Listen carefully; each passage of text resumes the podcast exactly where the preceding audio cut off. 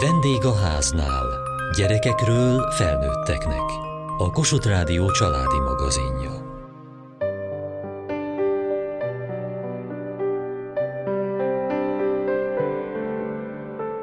Tavaly hirtelen kellett búcsúznunk legendás kollégánktól, ám az általa teremtett bombonmatinék folytatódnak a család jóvoltából. Veje Tar Ferenc kalauzolja a gyerekeket ezen túl a zenebirodalmába, és ő a Magyar Zeneháza programszervezője is, ahol Lukácsházi győző emléknapot rendeztek nemrégiben, hogy szakemberekkel közösen a koncertpedagógia lehetséges módjairól gondolkodjanak. Nagyon szépen köszönöm. Jó napot kívánok, nagyon sok szeretettel, nagyon nagy tisztelettel köszöntök mindenkit itt a Magyar Zeneháza koncerttermében.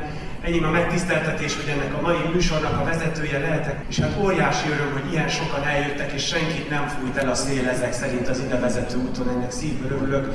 Engedjék meg, hogy bemutatkozzam, engedjétek meg, hogy bemutatkozzak. Engem Tar Ferinek hívnak, de az igazi barátaim csak Ferkónak szoktak szólítani. Úgyhogy ha találkozunk, és úgy érzitek, hogy a műsor végére barátságot kötöttünk, akkor légy szíves legközelebb, amikor találkozunk, nyugodtan köszönjetek nekem úgy, szia Ferkó, vagy ha elköszöntök tőlem, annak szívből örülök. És hát egy nagyon különleges koncertre készülünk ezen a mai napon, ugyanis állatokkal szeretnénk megismerkedni a zenén keresztül. Ki az, aki szereti az állatokat közöltek, hagyd Hát ennek nagyon, nagyon nagyon. Most a gyors felmérésem alapján csak az idősebbek nem szeretik az állatokat. Lehet, hogy ő nekik már elegük lett így ebből a, erre az életkorra, de nagyon örülök, hogy ti még ilyen lelkesek vagytok. És én szeretném is veletek egy találós kérdéssel kezdeni ezt a játékot. Fogadjunk, hogy kitaláljátok, hogy milyen állatra gondoltam. Jó? Valamelyik hangszer egy kutyát fog utánozni. Egészen pontosan a kutyának az ugatásán. Azt szeretném kérni tőletek, hogy füleljetek, hogy melyik lehet az, de a végén ne kiabáljátok be, majd együtt megbeszéljük, jó? Füleljetek, hogy melyik hangszer varázsol nekünk ide kutyát.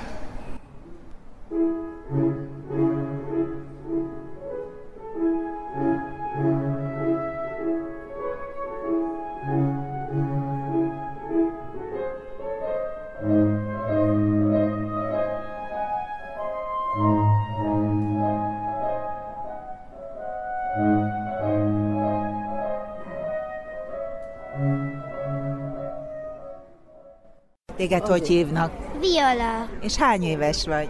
Kilenc. És téged? Kamilla. És hány éves vagy? 11. És miért jöttetek most el? Majd vettünk jegyet. Miért hozzá el őket?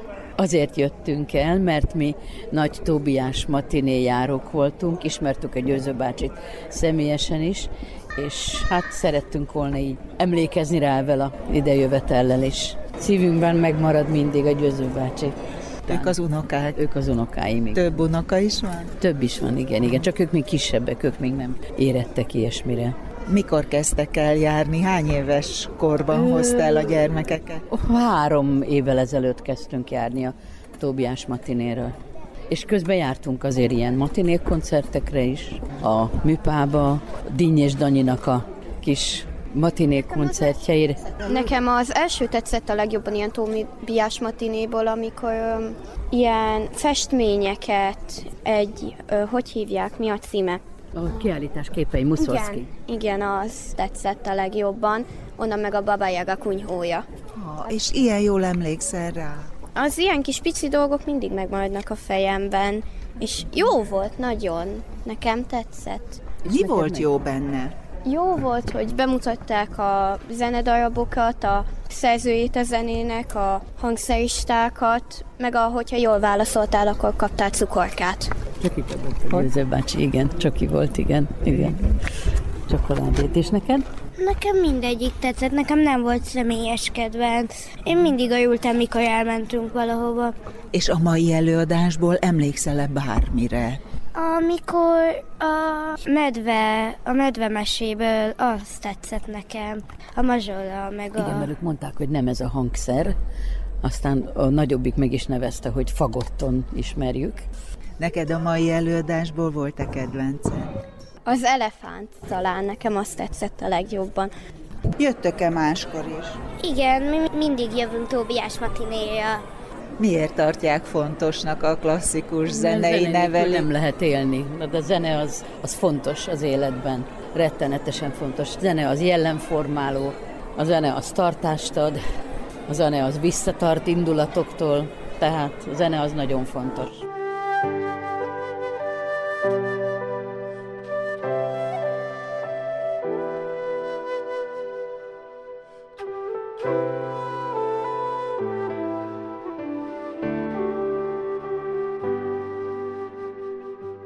Ferenc programszervező itt a zeneházában, író, zene történet területén is éppen írt egy mesekönyvet a gyermekek számára. Hogy áll ez a koncertpedagógia Magyarországon? A koncertpedagógia Magyarországon tulajdonképpen évtizedek óta zajlik, a gyakorlatban nagyon sok példát, nagyon nagy alakját lehet felsorolni, akiknek a sora sajnos az idén gyarapodott győzővel, ugye róla már múlt időben kell beszélni, mert nem tud velünk lenni, de hát ő is egyike volt ennek a koncertpedagógia nagy alakjainak, és ez a mai nap ez tulajdonképpen pontosan ezt próbálta körbejárni, hogy mennyiben kell itt nagy személyiségek történetéről beszélni, és mennyire lehet egy tudatos koncepcióról, módszertanról beszélni. Azt hiszem a koncertpedagógiának ez az egyik nagy kérdése, és az én meggyőződésem így a nap végén az mindenképp az, hogy középen van az igazság, tehát nagyon sok módszertani megfontolás szükséges ahhoz, hogy az ember hidat képezhessen zene és közönség között, de mindenképp kulcsfontosságú az is, hogy az ő személye az hiteles legyen, az ő személyes tüze az motiválja a közönséget is, és azt hiszem, hogy a mai nap erre jó sok példát láthattunk. Kezdve onnan, hogy a Bombo Matini előadásával nyitott a nap, amit ön vett át Lukácsházi győzővejeként.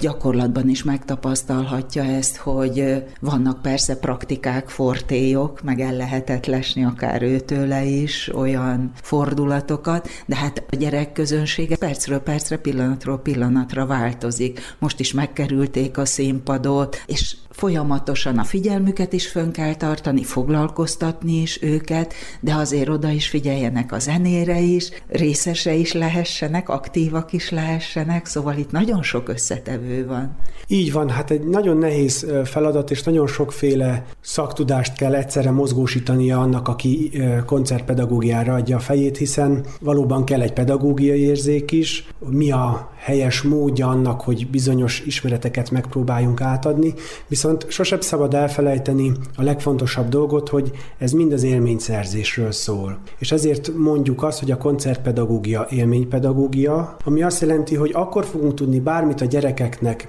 és zárójelben hozzáteszem a felnőtteknek is, tudni közvetíteni, ha ők jól érzik magukat közben. Hogyha valami azt érzik, hogy hú, ez klassz volt, ez nekem nagyon tetszett. Ha ez nincsen meg, akkor bármit mondhatunk, bármilyen okosságot nem fogják tudni azt magukévá tenni. Nagyon gyorsan változik a gyerekközönség, tehát tényleg szinte évről évre, ugye a digitális kultúra egyre nagyobb kihívást jelent. Itt a mai nap során is szóba került ez a téma, hogy egyre nehezebb elhozni hétvégenként koncertekre az idősebb korosztályt. Ez alatt értem azt, hogy sokszor már a nyolc évnél idősebbeket sem tudjuk nagyon behívni ide a házba. Tehát jó szerével a családi programokon a három-hét éves korosztályjal találkozunk, akiknek a türelme azért nagyon korlátozott, egy 50 perces koncertet már nehezen ülnek végig, nehezen tudnak végigfigyelni, hiszen nem erre vannak kondicionálva. Mi az a fő szempont, ami tőle hoz, és aminek mindig meg kell maradnia? Hát két dolog jut most elsőre eszembe. Az egyik az az, hogy győzőnél nagyon fontos volt, hogy partnerként tekintett a gyerekekre. Mindig próbálta őket úgy megszólítani, hogy drága barátaim vagy drágáim. Tehát tényleg nagyon fontos volt neki az, hogy a gyerekekkel jobba legyen, és a gyerekek ezt meg is érezték, és ezért nagyon könnyen tudtak hozzá kapcsolódni, és bármit mondott, ezért azt nagyon könnyen magukévá tudták tenni. Úgyhogy ez az egyik dolog, amit mindenképp próbálok én is továbbvinni, a másik pedig a humor. Győzőnek nagyon jellegzetes, sajátságos humora volt, nagyon frappánsan tudott egy-egy helyzetet lereagálni, és ez nagyon szórakoztatóvá tette az ő előadásait, nagyon élményszerűvé, és a zenész társai is nagyon sokszor jókat szórakoztak az ő ilyen beszólásain, nekik se vált sose unalmasra a munka ilyen formán. Úgyhogy ez a humor, amivel ő nem csak a műsoraihoz, hanem az egész életéhez állt, ez, ez nagyon példamutató.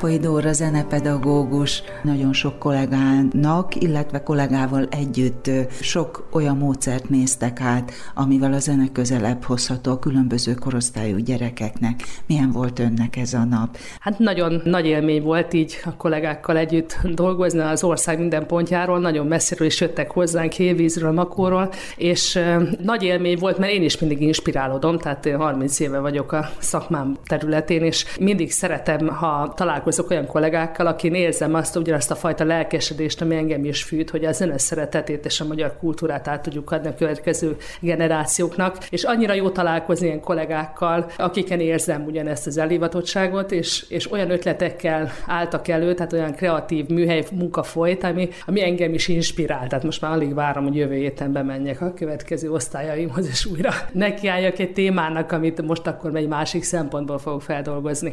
A zeneházának ez külön egy kitüntetett terület.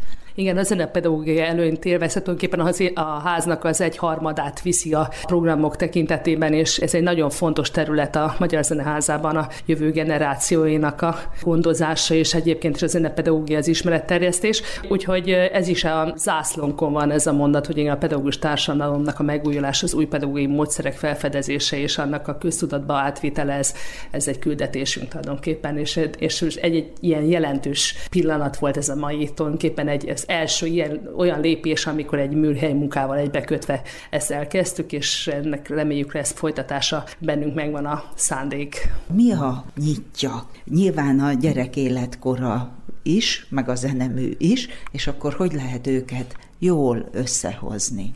Ugye a mottunk, a Magyar Zeneháza mottoja játszunk zenét, ugye ami a zenepedagógiai mottunk, és hát a játék. Én úgy gondolom, hogy a, az ember az ilyen szempontból kortalan, tehát mindegy, hogy egy óvodás vagy egy nyugdíjas emberre találkozik a zenetanár, hogyha játszani kell és játékosan kell egy zeneműhöz közelíteni, bármelyik korosztályban megtaláljuk a partnerünket, és akár például én a drámajáték elemeit alkalmaztam most a foglalkozás során többször, ami megnyitja az embereket egy kicsit a befogadó oldalát megnyitja az embereket, embereknek nyitottabban álljanak egy zeneműhöz, és a gyerekek szempontjából hihetetlen fontos ez a nyitottság, mert annyi élmény éri őket a mostani világban, és olyan, olyan információs áradattal kell nekik megküzdeni, hogy tulajdonképpen amikor az ember valami újat akar nekik mondani, nagyon sokszor lezárnak, hogy na jó, már most ennyi már, egy, már egy, eddig is sokat hallottam, köszönöm, nem kérek többet, viszont a játékba, hogy bevonódik, és részese lesz, és a saját szemüvegén keresztül, a saját felvállalt szerepjátékán keresztül belekerül egy történetbe, amit éppen mondjuk egy zenemű is illusztrál, a zenének a részeseként megél egy, egy történetben egy szerepet, az egy személyes élményé válik. És itt tud a zene élményként úgy beépülni az ő kis lényükbe, hogy utána tudnak kötődni már, találnak már kapcsolódási pontokat a klasszikus zenéhez is, és nem csak a klasszikushoz, mert már azt kell mondjam, hogy a 20. századnak a magyar könyvzenéje például már az is nekik egy olyan múlt, ami már nincs meg. Tehát amikor egy István a királyt egy osztálynak a kétharmad része nem ismeri fel, miközben nekünk a, az életünknek egy hihetetlen csúcspontja volt, amikor ez a művet meghallottuk, meg megszületett. Tehát, hogy ezeket a kötődési pontokat, ezeket létre kell hozni a gyerekeknél, és ez már nem olyan egyszerű. Miért fontos, hogy a gyerekek ebben az életkorban, vagy még egy kicsit idősebben is ilyeneken vegyenek részt?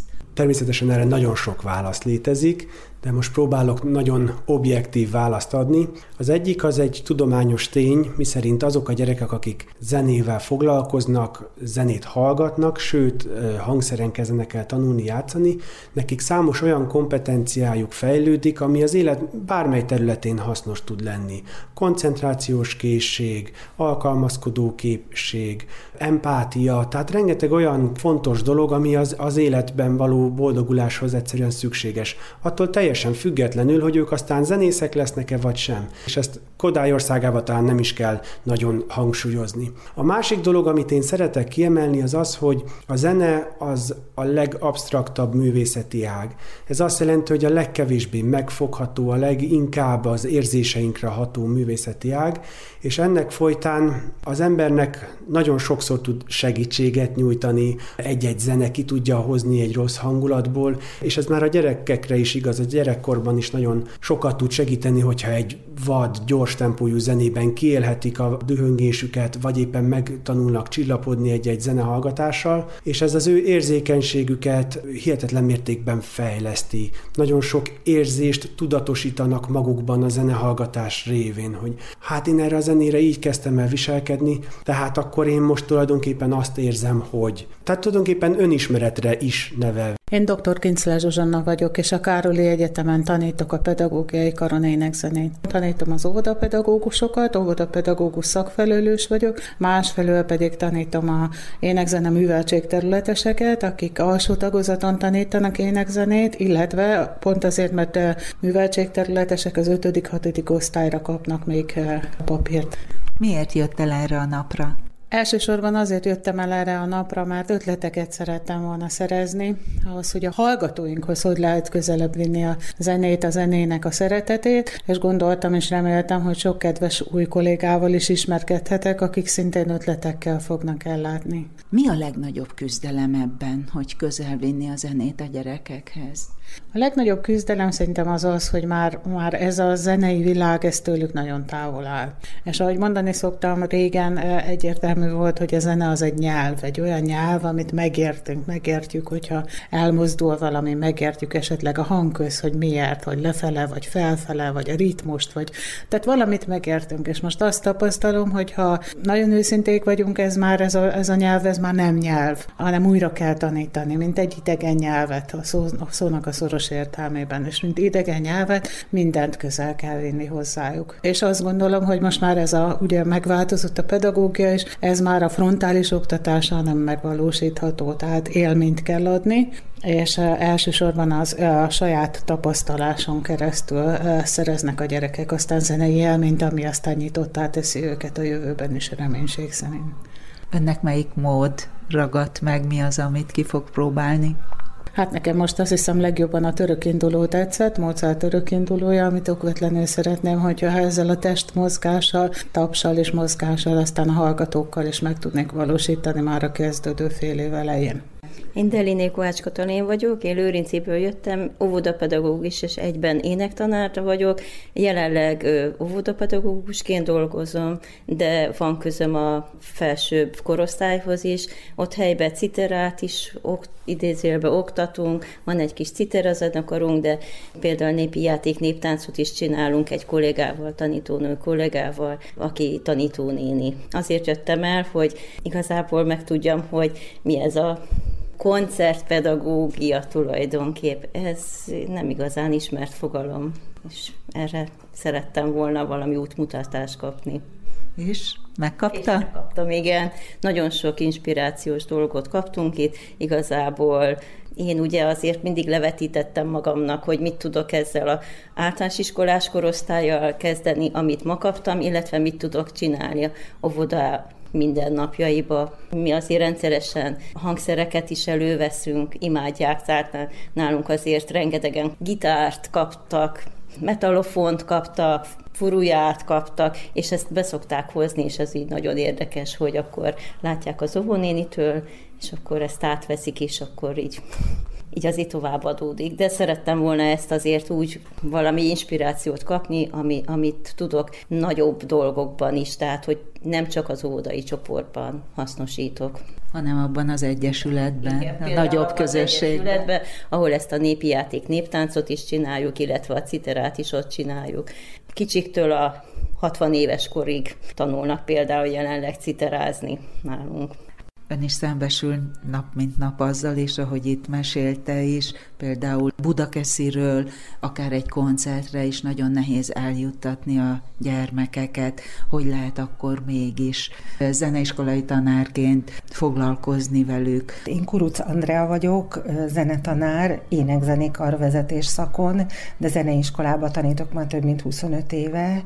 Roppan nagy feladat ez, néha azt érzem, hogy zenebohócnak kell lenni, hiszen mint egy színpadon állunk a gyerekek előtt, akik minden rezdülésre figyelnek, és ez az alkalom nagyon jó volt arra Lukácsázi győzőhöz is annak idején vittem csoportomat, hogy hogyan nyúljunk úgy a zenéhez, hogy még érdekesebb és még élményszerűbb legyen a gyerekeknek. Ők ragadnak a képernyőre, tehát ma már ez rendelkezésre áll az iskolai osztályokban, tehát a délutános zeneiskolai szolfézsórákon is én gyakran nyúlok ehhez. Ezen kívül mindig bevonok olyat is, hogy a saját hangszerét hozza be, lássák a többiek is, hogyan tanul, hogyan viszonyul a zenéhez.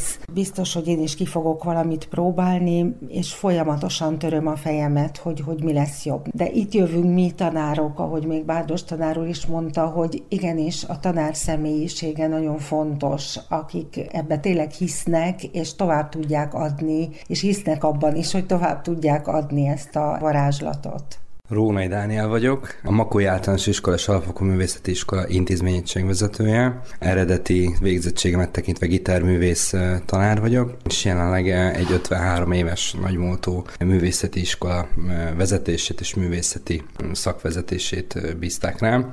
Én úgy gondolom, hogy Lukácsházi győző neve és személye megkerülhetetlen a magyar zene közvetítés és a zene ismeretterjesztés témakörében, és úgy gondolom, hogy Magyarországon kifejezetten nagyon fontos lenne foglalkozni többet, akár a, a koncertpedagógiával, a zeneközvetítéssel, hiszen a mai világban már a formális kereteket inkább az alternatív megközelítések kezdik el felváltani, nem csak a közoktatásban, hanem a, a zene és a művészet oktatás terén is, és azt gondolom, hogy az inspiráció, az ötletelés, a szakmai fórumokon való ötletek megosztása nagyon fontos, és azt gondolom, hogy támogatandó, mert egyszerűen a kultúrát és a zenét terjeszteni kell, a külvilág sokszor úgy érzik kollégáim, és sokszor úgy éreztük itt a csoportban is voltak ilyen jellegű felvetések, hogy kicsit mintha ellene dolgoznának annak a megközelítésnek, hogy a, a zene, mint művészet és mint, mint társtudomány, vagy egyáltalán műveltség terület mindegyikéhez szorosan egymás mellett kellene, hogy legyen megbecsülésben például a reál tantárgyakéval, például az egyéb nyelvismerettel, vagy, vagy sorolhatnám a többi műveltségterületet, tehát egy, egy egyenrangú kulturális műveltségi szintet jelentene az, hogy az ének zenét is, vagy egyáltalán a művészeteket is fölemeljük arra a nívóra, arra a megbecsültségi szintre, ahová tartozik.